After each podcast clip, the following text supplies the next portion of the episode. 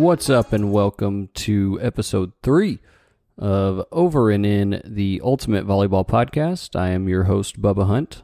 Let's grow.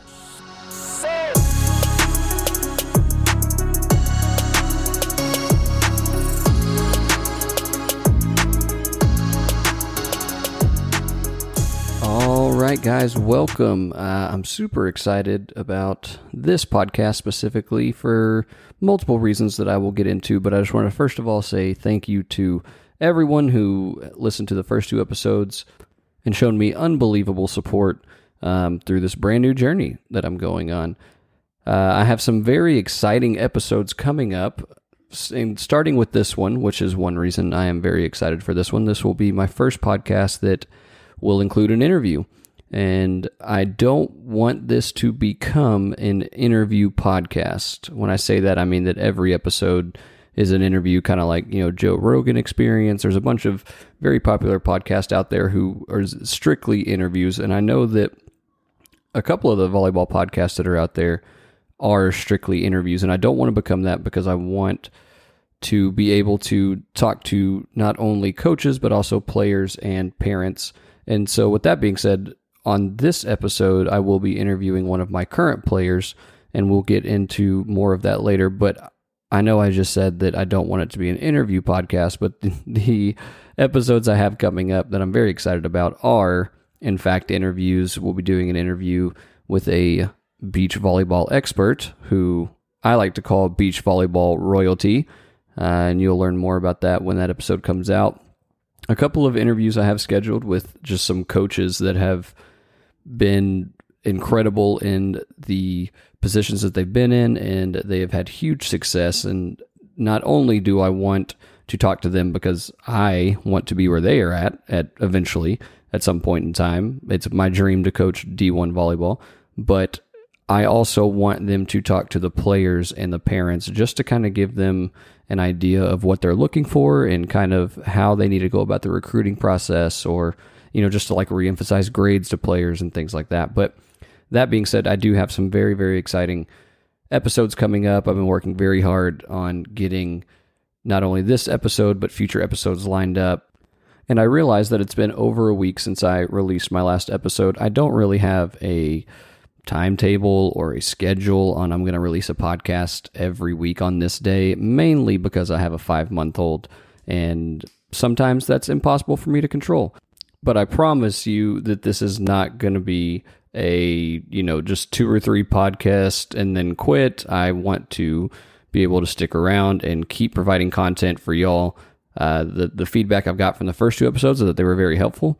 And it is actually because of feedback that I am recording this episode. So, very excited about that. If you do have feedback, uh, just, you know, let me know uh, if you have any questions, comments, concerns, or ideas for future episodes, and I'll be sure to get those on you know my list or topics that I want to discuss, or you know it might be something small that I already have something planned and I can throw in there, and that it doesn't have to be a full episode. Um, either way, any kind of feedback, good, bad, whatever, is highly recommended, and it not only makes me a better podcaster and able to create better content for y'all, but of course it's going to help y'all because at the end of the day this is about listeners and what y'all want to hear and what y'all want me to talk about. So let me know whether that be Instagram message, Twitter message, Facebook, wherever, and I'll be sure I jump on that topic ASAP. But before I get into all that, I of course need to go over our digs and shanks for this episode. If you're new, every episode I do something called digs and shanks. Dig is something could be volleyball related, not volleyball related that I am quote digging. There you go. There's a nice dad joke for you. And when I do shanks, shanks are is something that um, you know I'm not a fan of in my life right now, or that I just learned. Again, could be completely volleyball, volleyball related or not at all. My dig is actually going to be volleyball related. When I first started this podcast, one of the pieces of advice I received from the ever so wise YouTube was to join some volleyball groups on Facebook and things like that just to be able to announce my podcast, to share it. If people asked a question in the group or something that I said, I could say, like, hey, I've talked about this in my podcast, which actually many of the viewers I have on this, or listeners, I would say, is from those very groups. And one of the groups I joined was Volleyball Coaches and Trainers. That's it. It's on Facebook. And it has been so helpful. I've only been in it for like a week and it's not there's 22,000 people in it. So when I first saw that, I was like, "Oh, definitely need to get in here so that I can share my podcast." And I just assumed it was going to be a bunch of, you know, random uh, semi volleyball related stuff maybe, but it has been so so helpful in so many ways that I didn't know I needed help in. Just like people sharing the drills they do, or people asking questions that I that I never would never thought of as a coach, or you know just random things that have been super helpful. And everybody's super nice in the group. Uh, they were talking about personality test on there, and I threw my enneagram podcast up there, and multiple coaches were like, "Thanks, like subscribed, like awesome, love it," and just being able to have that community and that support of twenty two thousand people that I don't know that are also volleyball coaches. Now, granted, there are quite a few of volleyball parents in there that will get on there and say, you know, my kid's the best kid on the team and they're not playing. Why not? So I will say, if you're a parent listening to this, if you want to join the group, that's great. And, you know, just look at information like that. But if you're going to join the group in order to, you know, try to fight for your kids playtime or something like that, that's probably not the best place to do it. So I will say that. But otherwise, if you're a coach or, you know, even if again, if you are a parent or a player, whatever, and you just want some insight on random things, drills. I mean, there was just a post that uh, guy asked, you know, what's the best men's volleyball shoe out there right now, or just random things like that. Then definitely go join it. Great group of people, great admins, super fair, super respectful, all that. And then my shank is not volleyball related at all. Um, so my shank is Texas weather right now. So I live in Texas. I live in the I'll say DFW area, and today it was 72 degrees, and it is just still staying so hot. And it is it's, the week of Thanksgiving. How can it still possibly be this hot? I do not understand it. No, I'm not expecting snow. I get it. We're not going to have snow here. We don't even really get snow in Texas. We just get ice. That's pretty much what happens. We get ice, and it makes the roads. I'm not even going to say sick, slick, semi slick, and people freak out. The whole city shut down. Everything. It's a disaster. So I get that, but I just want like just give me 40 degrees. That's all I want. It's too hot. I, I, I really don't like the heat, and I've lived in Texas my entire life. Well, I lived in Oregon for a year. I lived in Bend, Oregon. It's my favorite place in the entire world. I'd go back in a heartbeat if I could.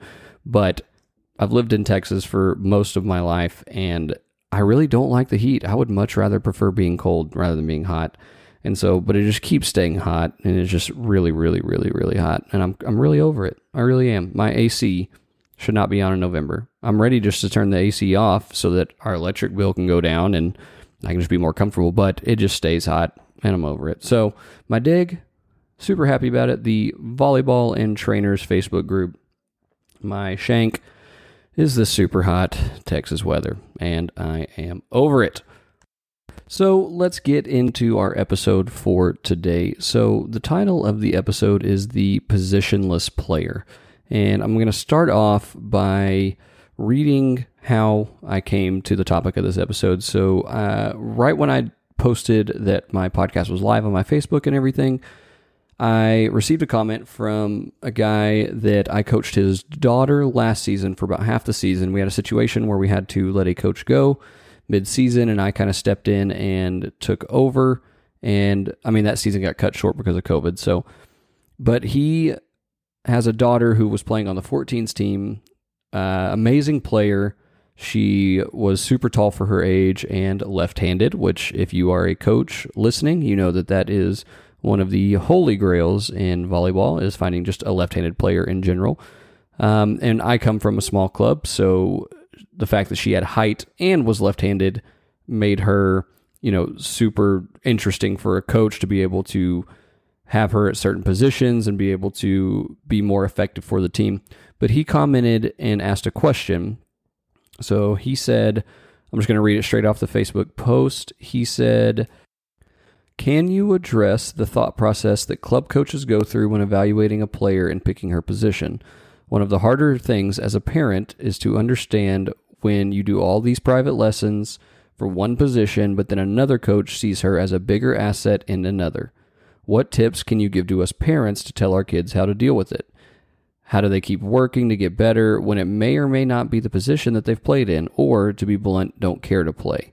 For everyone else, my daughter was fortunate enough to have played for Bubba for half a season before we got shut down from COVID, and she learned a lot. She had the chance to switch positions, and she was shown from Bubba how to effectively manage that. So, first of all, shout out, thank you so much. Uh, I'm not going to use your name because I don't have permission to, but thank you so much uh, for the encouraging comment, not only for me as a coach, um, but also giving me this topic for this episode. So, he basically is asking, you know, I asked his daughter to switch positions mid season and she was a little nervous and she finally took hold of the reins and made it her own and she rocked it. Uh, she was playing middle, I believe is what it was. I know what I, what I switched her to. I switched her to a setter. Uh, and I, she was playing middle, and she was a little nervous because, again, you know, setter, you're going to be touching the ball every play, no matter what. But she had some private lessons with me on setting, and she just had the confidence and took hold of it and it ended up being a great position for her.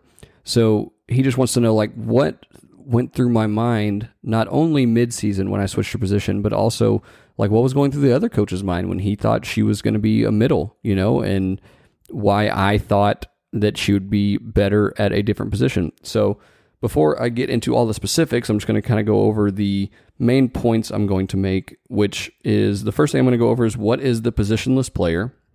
as I'm calling them. Uh, what are the benefits? What are the downfalls, etc.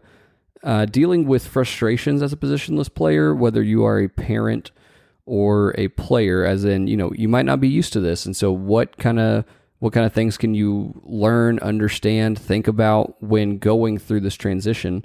And if you're a coach, what you need to know when you're coaching these positionless players. So the first thing I'm going to start off with is what is the positionless player. When I say, what do I mean when I say that? Um, I also call these my Swiss Army knives. And so in the Enneagram episode that I did, an episode two, I kind of touched on this that that's kind of a category I put players in is my Swiss Army knife. Basically, they can do everything. Now, one thing I want to point out is that I said they can do everything.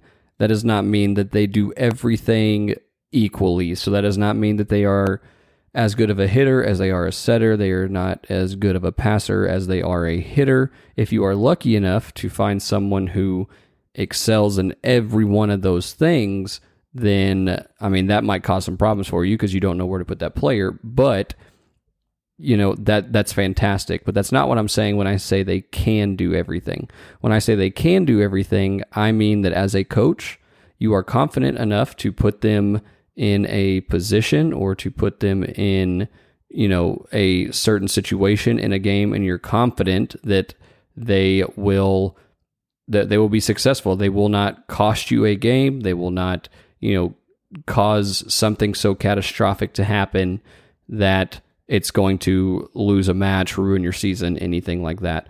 Uh, if you follow any other sports there are these players professionally and numerous other sports. Um, basketball, first positionless player that comes to mind, obviously LeBron, uh, Luka for the Mavs. I mean, these guys that you know they're tall, they can literally play any position on the court. They can handle the ball well. They can shoot well. Uh, if you are into football as much as I am, first person that comes to mind in positionless player is Tyrann Mathieu, the Honey Badger. He can literally play linebacker, safety, corner. He can rush the quarterback. He can do literally everything on that defense. And so that's kind of what I'm talking about is a player that can you can put them in any position. Not saying that they when you put them at a position they will be the best at that position, but they will be able to be successful in whatever position you put them at. So the reasons I love positionless players is because that no matter what my lineup is, no matter what injuries I have, no matter what's going on in the game, I can put them in and I am confident that, you know, they will succeed. They will not, you know, not know what's going on. Um, and I think that's the biggest thing with volleyball and having positionless players. It's not so much the skill, it's having the volleyball IQ in all the different positions because when you're a middle, yes, being tall is is an advantage and having quick feet, being able to get out from pin to pin is an advantage, but you know, like I work with middles. That's something I talk about to my middles all the time, you know, not just watching the ball the entire time. You know, middles don't understand a lot of the times that as soon as the setter sets the ball, you don't need to look at the ball at all. You need to look at your teammate that you're blocking with so you make sure you close that block, get all the way out to them, and then you need to look at the hitter. And so little things like that, you know, if someone has played outside their entire life and you threw them in at middle, they might be tall, they might be able to get pin to pin, but it's the little things like that that they might not be the best at. Those little things that are gonna, you know, close that block up that is gonna save a point. It's the difference between a block kill and a kill. So those are things that I look at with positionless players. Not only do they have the skill, but do they have the volleyball IQ? And that's why I love having these position positionless players because I can put them literally anywhere. Normally, I'm going to say normally, I don't want people coming from my head when I say this. Normally, positionless players are better athletes. They they are the fastest on your team, they're the strongest on your team, and that just goes along with being able to adapt to any situation that you are in. In a minute, we're going to have an interview with a positionless player who is currently on my club team and she is a phenomenal athlete. She's incredibly quick. She's incredibly strong. Um, and that's why I've, she has been able to be successful in all these different positions. And she's been able to be successful at the position she's currently in, which we'll get into in the interview. Another reason I love positionless players is, and I'm just going to read what I wrote down here so I don't mess it up. Your team won't give up points when they have to do things during a match they don't normally have to do.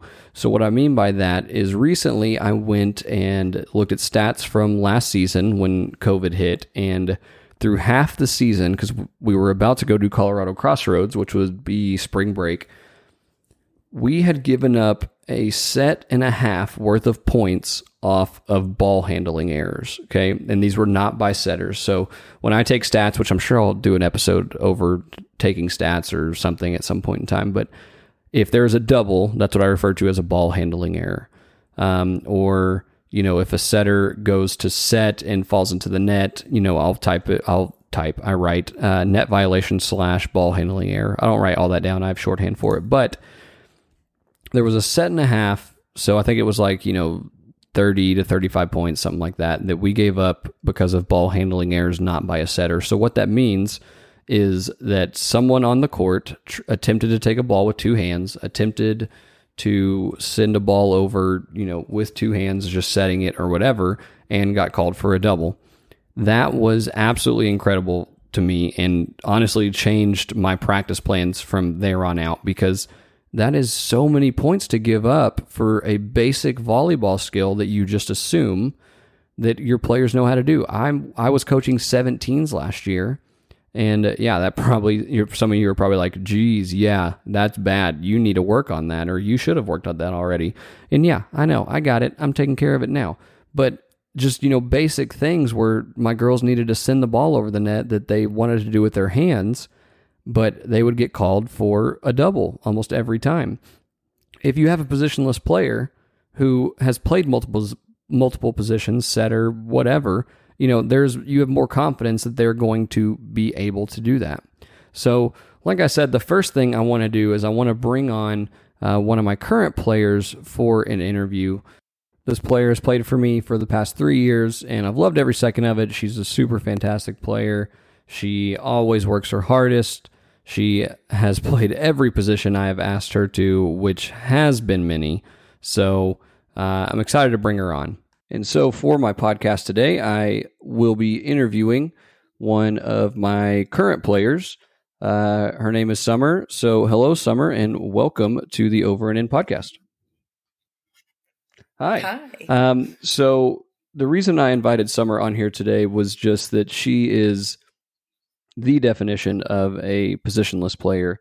Uh, and so I thought it would just be good to, first of all, get the perspective from a player who not only has played many positions, but has also been asked to mid season at times and at school and club play different positions. So I thought it would just be good to get her perspective on things before I go into the coaches, uh, players, and parents aspect of it as well. So Summer, why don't you go ahead and tell everyone, just give us an intro, just so um, you know your name, your grade, school you go to, um, and then you know when did you start playing volleyball?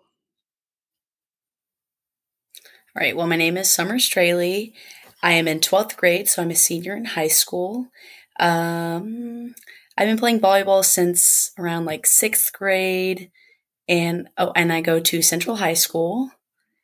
All right, so you've been playing volleyball for you know half of your school life. So, uh, you know, from sixth grade to twelfth grade. So, in that time, what positions have you played? And go in order from youngest to oldest. So, like, what did you start playing in sixth grade, and kind of just kind of go down the line until now? Mm-hmm.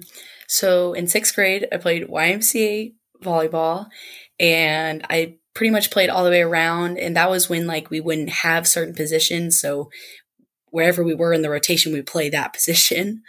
And then I, my freshman year, I did club for TNT volleyball, and they asked me to play middle, so I did that. And then pretty much freshman year I was just outside, didn't play back row. Sophomore year, I was on JV. I played right side most of the time, but occasionally she would throw me in back row if someone was like shanking balls. And then junior year, pretty much outside and back row, played all the way, all six rotations. And then senior year, I started off playing outside. And then middle of the year, she just asked me to become DS. And then I pretty much just played that for the rest of the year or season. All right. So first of all, I'm a little upset because I thought that I was the first coach to ask you to play middle, and now I'm finding out that you played middle before.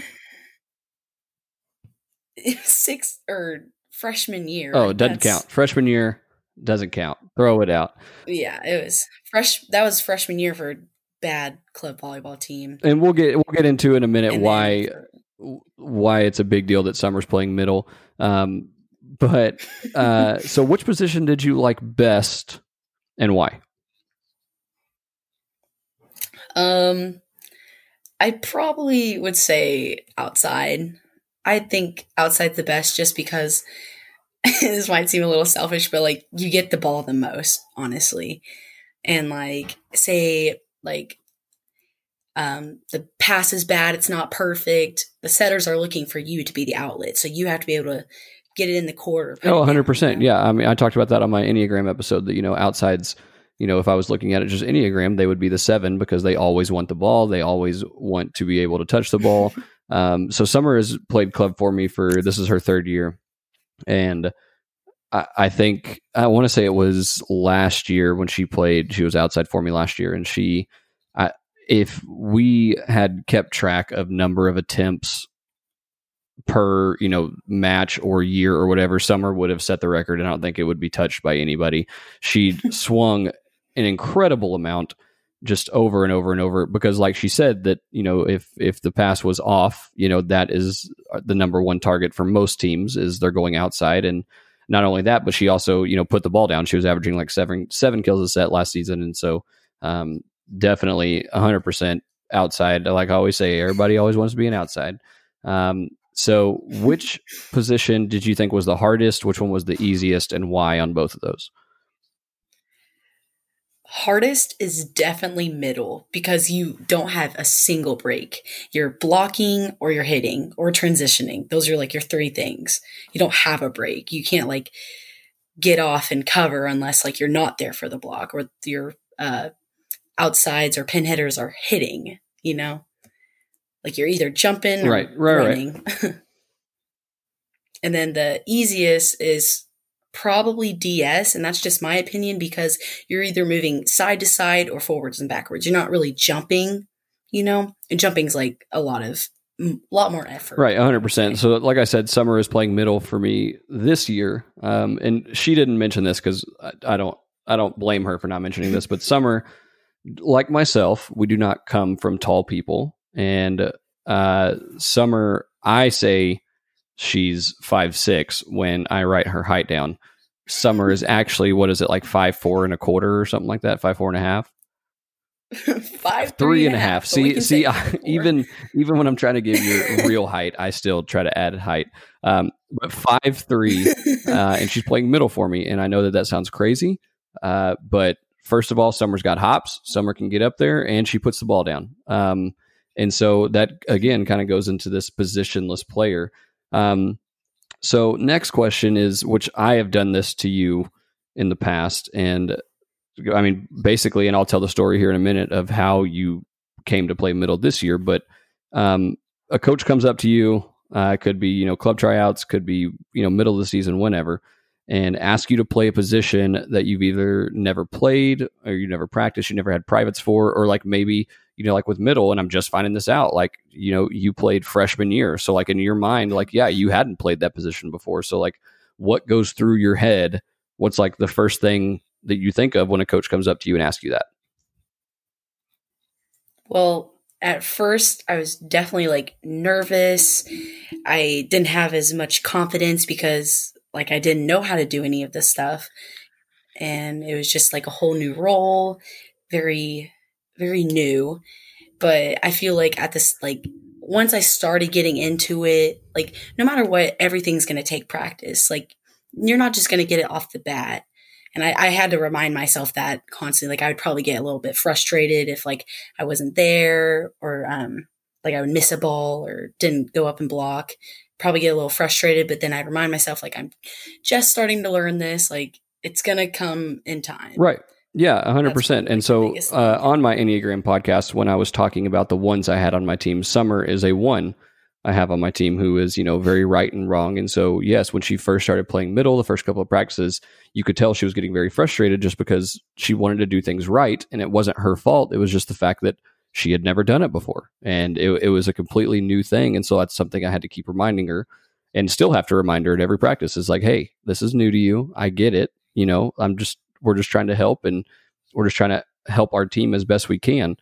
And so how summer came to play middle was over before season started. We had what we called training camps. It was once a week, and I just we didn't have a middle for we were going to play six on six. Didn't have another middle, and I asked Summer. I said, "Hey, can you just step in and play middle?"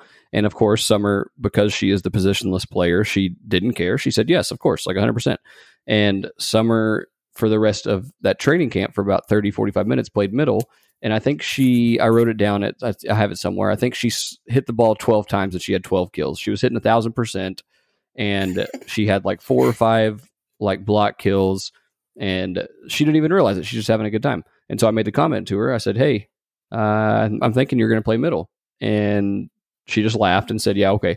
And that lasted for I don't know a month and a half, and I just kept putting her in at middle, and she just kept saying, "Okay," and she would just go have fun. And I think it took a month and a half, two months for her to realize that I was serious. And once since since she's been a middle, I mean, it's been nothing but fantastic. And we have our first we have our first uh, tournament coming up in about a month.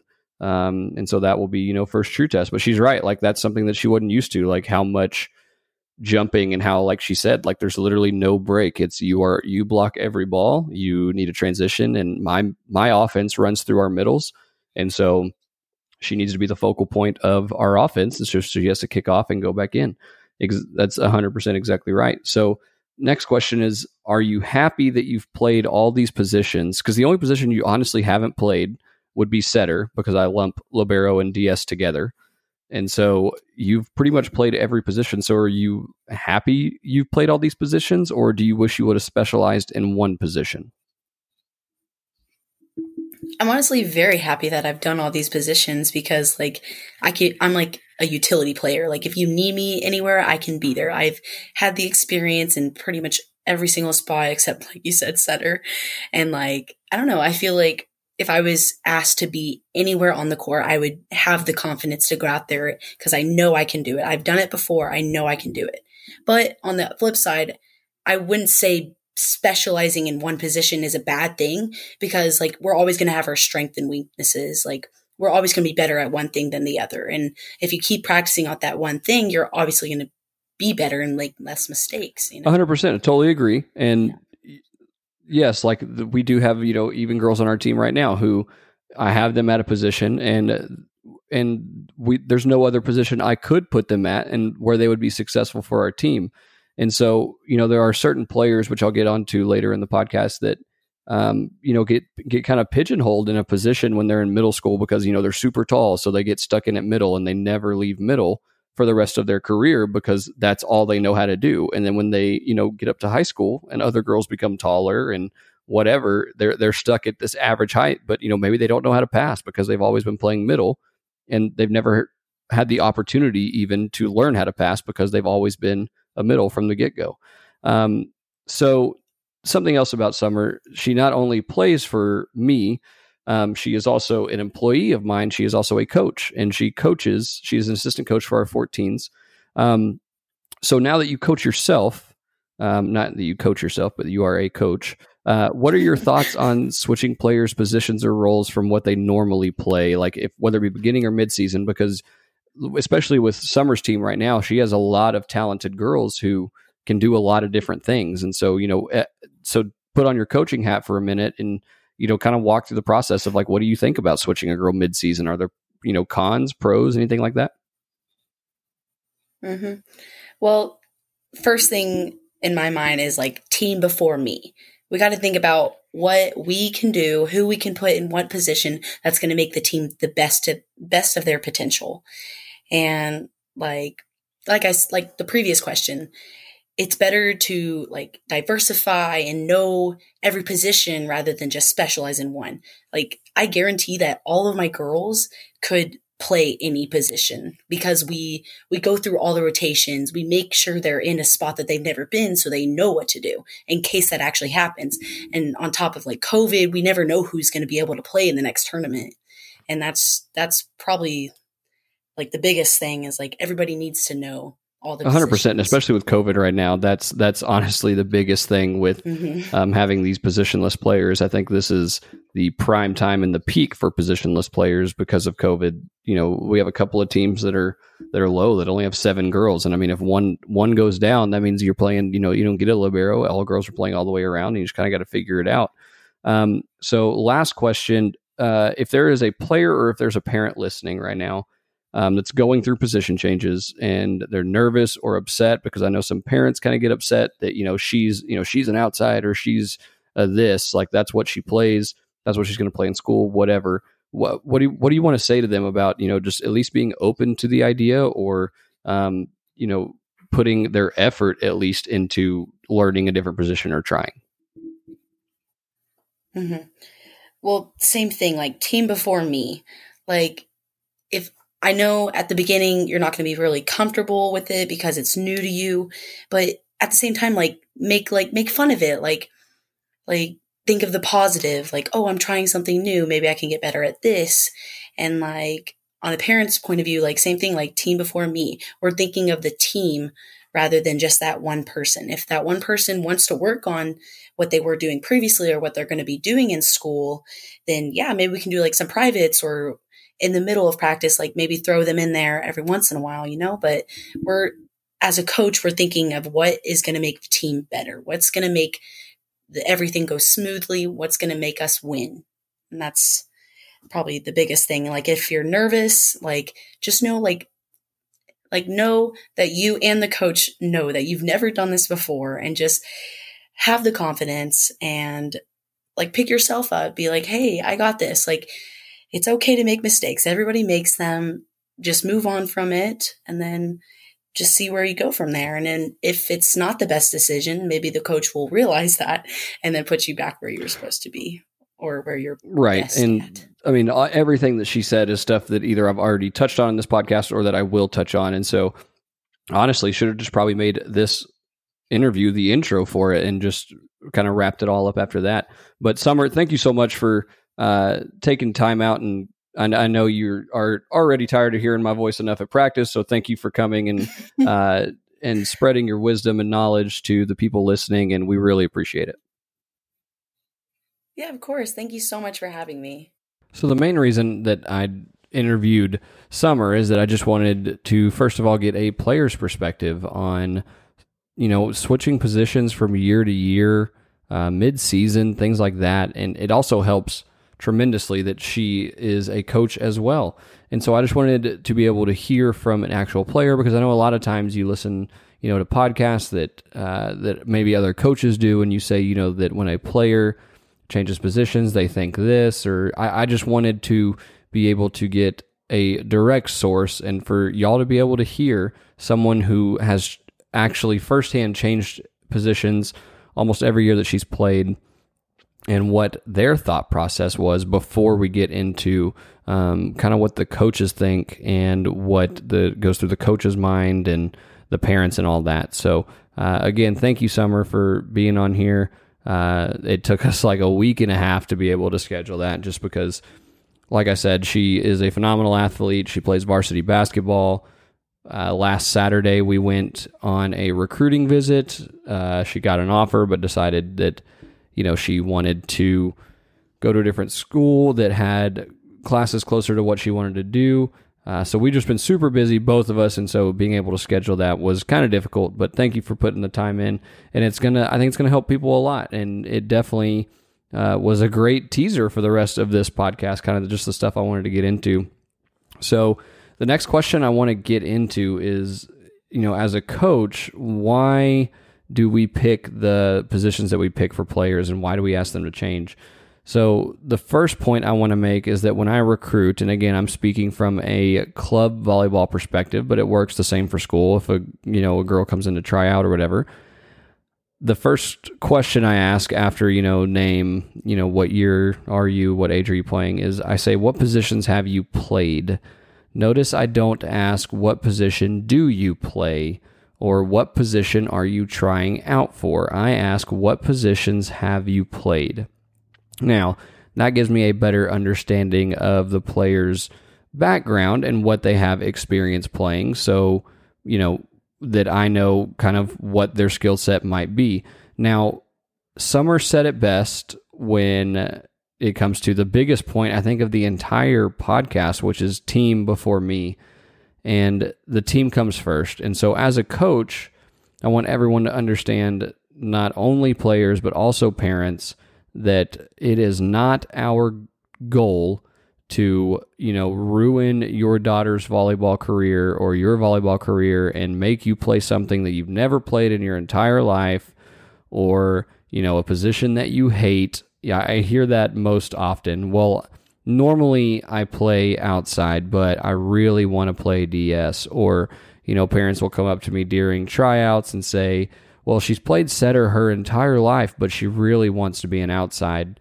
And trust me, it's not like all that goes in one ear and out the other. I hear what you're saying. But at the end of the day, coaches are hired for one thing, and that's winning. Okay. And so, yes, we are to be mentors to the players. Yes, we're to, you know, my number one goal is that they walk out of the gym better, better people before they're better players. But at the end of the day, especially at a school, school ball is is a different entity than club, which I've gone over in my first podcast. But especially in school ball, if you're not winning, you don't have a job, and so that's something that I think players and parents need to understand is that even if you don't agree with the coach in general on a position or whatever, know that their mindset is they want to win. And yes, they there are coaches out there who have been I know I have been in the past completely wrong on what I thought was the best way to win. But at the end of the day, we are hired in order to win. When I again I'm the master coach of my club, so I'm in charge of hiring and evaluating coaches. My job is to hire coaches that will yes, grow these players as better people. I mean, they could be the best people person in the world. They could be, you know, teacher of the year at their school, but if they walk into my gym and they are not producing results and these girls aren't getting better and, you know, we're not seeing, you know, higher and higher finishes in tournaments and stuff, then uh, there's only one thing I can do. And that's because at the end of the day, our job is to put the best players on the court at any specific time so that we can win.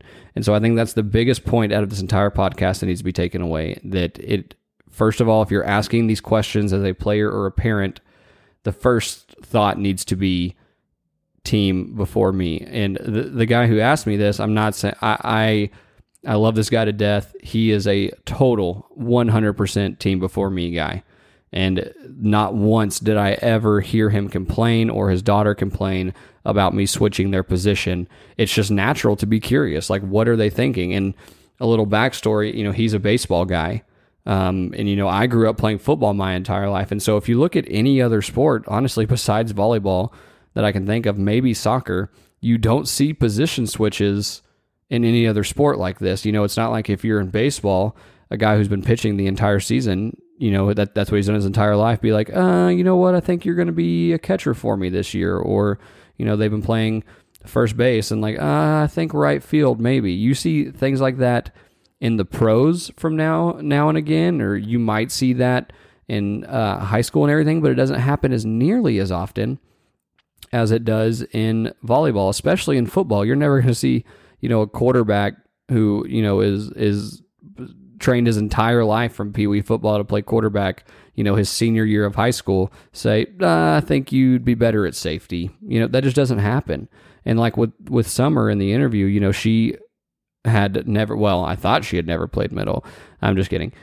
Uh, you know, I asked her to switch to middle, something she had never done. Her senior club season, when she is, you know, going for a scholarship. She's going for a spot on a team, and I asked her to switch positions. So that's just not something you see in other sports.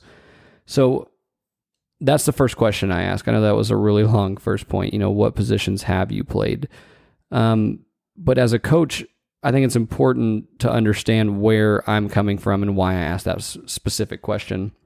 So if you are a player or a parent, like I said, please do not come up to your coach and you know try to advocate for a position like I we understand as as coaches and again when I say this I'm saying this as in I'm assuming that it is a well-trained coach that you know knows what they're talking about and all that stuff because again I know there are bad coaches out there. But when a coach I, I can see a girl play for 5 minutes and I can tell you exactly what she's good at and what she's not.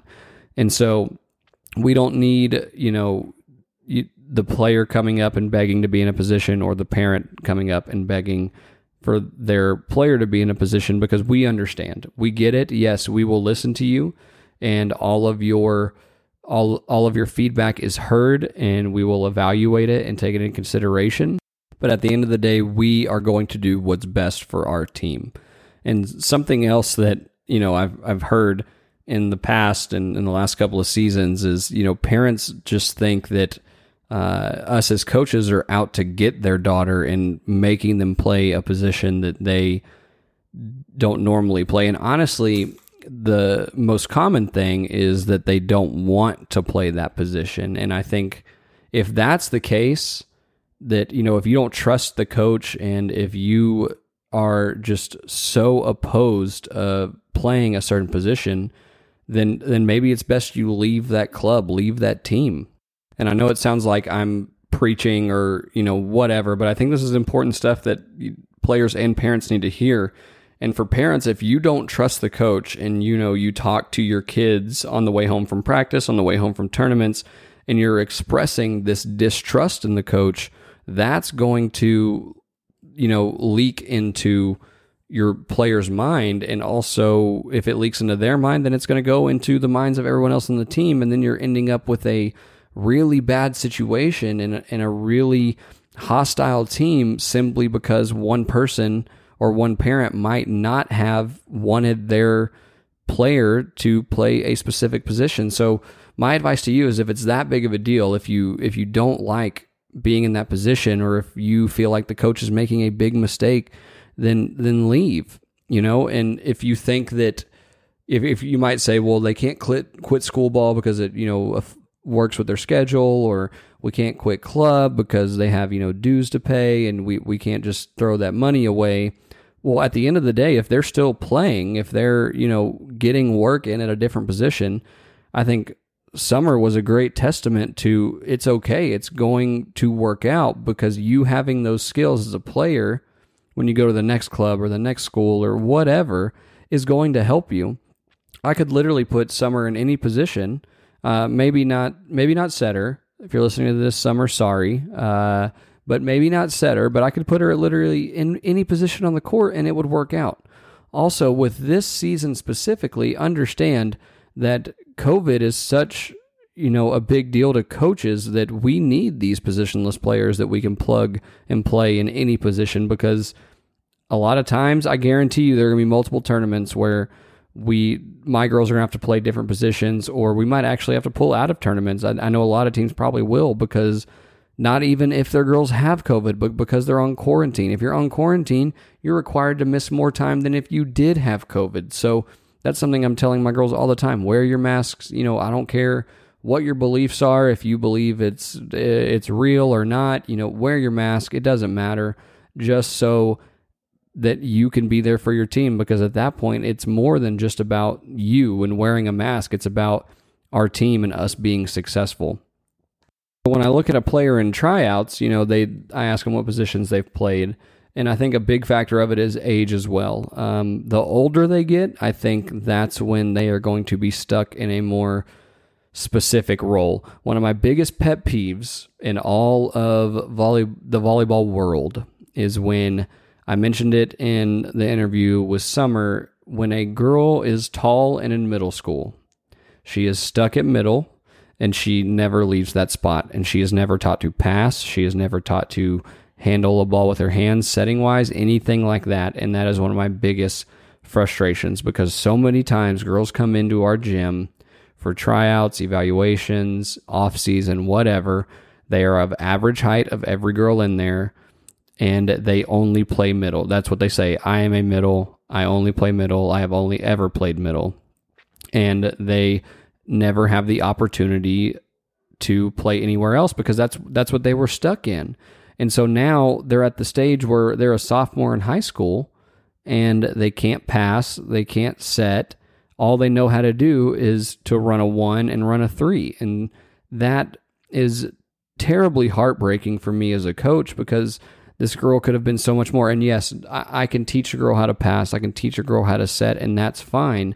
But when it comes to club volleyball, you know, I always say that, you know, as a club coach, as a club master coach, you know, school is when you work on your, uh, you know, mechanics and learning different things like that. But when it comes to club ball, you know, I need a girl who's who's ready to play, and so I can't have a girl walk in that says she's been a middle her entire life, and then you know I need to put her at outside, but I have to teach her the outside footwork. I have to teach her outside blocking. I have to teach her all those things. So it's so much more beneficial for you as a player or as a parent to have a player who can do a little bit of everything. My dad has always called me the jack of all trades and the master of none. I can do pretty much anything really average. Any sport I've ever played, I can hang. Okay. I'm not going to be the guy that gets a scholarship. I'm not going to be you know, I was never the guy in football that, you know, could have gone to the pros. If I would have worked harder in football, which is one of my biggest biggest regrets that I didn't take it more seriously, you know, get in the weight room more. Um, that's a whole topic for another episode because I believe social media has greatly um, pushed young athletes forward to be better and to be greater. But if if, if I had worked, I could. I, I believe I could have got a D two or a D three scholarship somewhere um, for playing football. But I just didn't take it seriously enough whatever sport I did play, whatever hobby I was into, I was, you know, good enough to hang. So, I mean, if that train follows, then uh, this podcast will be pretty average and I'll be able to hang and be able to make a decent podcast with a decent following. And that's about it. Um, but my dad has always called me the jack of all trades and the master of none. And I would rather have a girl on my team who you know will will just middle is the one that keeps popping up, but because that's the one I feel like girls get stuck in the most. I would rather have a girl that played middle for a year and a half, but also played outside, but also did this, this, and this, rather than a girl who has only played middle her entire life. Because if I, I mean, I with my club, I've had injuries galore the last three years, and they're random injuries. It's not like you know we're doing something wrong in our program. It's you know, most of the injuries actually happen outside of volleyball. And there have been times where I've had to plug girls in where they've never played before, have little experience. So I would rather have the girls that do have experience in that or do have the ability or the confidence to be able to learn something new rather than having someone who's just done one thing their entire life. You can ask anyone on my team. I have a phrase where I don't coach middles, I don't coach outsides, I don't coach setters. I don't coach liberos. I don't coach right sides. I coach volleyball players. I want a volleyball player. I want an athlete who plays volleyball and can touch any position on the court and be successful. That is what I want as a coach. So going on to you know switching a player's position mid-season or beginning of the season it all reverts back to team before me. We me specifically i'll speak from you know my perspective. I will put whatever players on the court in whatever position i think there needs to be in order for us to win. And for me personally i hate losing. I hate to lose more than i love to win. Losing is the worst feeling in the entire world.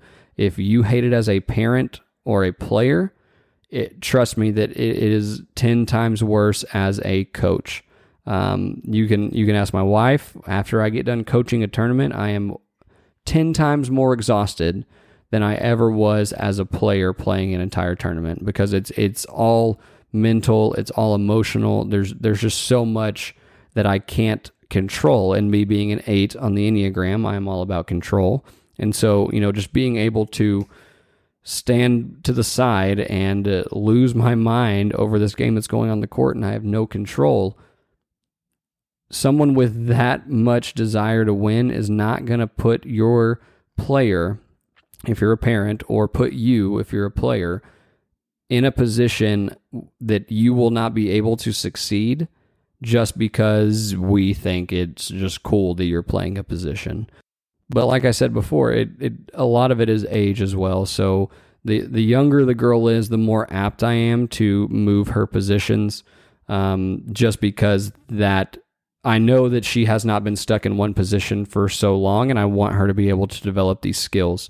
And if you are being switched positions mid-season or a new season, then yeah, see if there are privates you can schedule with that coach that is switching the position just so that you are able to work with that coach specifically so you know what they want out of that position. If you're in school and you know you're switching positions, see if locally or at the club you play at that there are privates that you can schedule so you can work on that position. There are multiple girls at the club that I work at that I do privates for that you know it'll be school season and they'll want me to work on you know privates for what they're playing in the school season. But I know that when they come to club, they're going to be playing a different position on the team that they're on. And so we'll work on both of those or vice versa. It doesn't matter. There are ways to be able to work on all of these different things so that you can be successful in whatever season you are in. But again, I'm going to say it a million times. I'll say it till the day I die. I don't coach individual positions. I coach volleyball players. Yes, if at a private or practice, we will work on these individual positions. Yes, 100%. But at the end of the day, I need you to be able to do everything. When I go over ball control, if I do setting drills, every player on my team does them because everybody needs to know how to put the ball over the net at least with two hands. If we work on passing, when we, we do serve receive every practice, that is the one drill that we will do every single practice. And every player participates. Don't care if you're a middle, setter, whatever, every player participates in serve receive. So, that is kind of the biggest thing I want y'all to take away from this is team before me. And I hope I answered your question to the guy who asked me this. And I know it wasn't, you know, super specific for the exact situation that y'all were in. Um, but if you do want to talk about it more specifically, please give me a call um, and we can definitely talk about it. But again, if you have any other questions, comments, concerns, please send them to me on my Facebook, Twitter, Instagram, whatever. Um, again, huge thank you to Summer uh, for taking time out of her day to let me interview her. Um, and again, thank y'all so much for listening. Please reach out if you have any further topics you want me to discuss. I have a couple of great episodes coming up, and I promise I will get them out to you sooner, hopefully. But until then, Bubba Hunt reminding you to keep it over and in.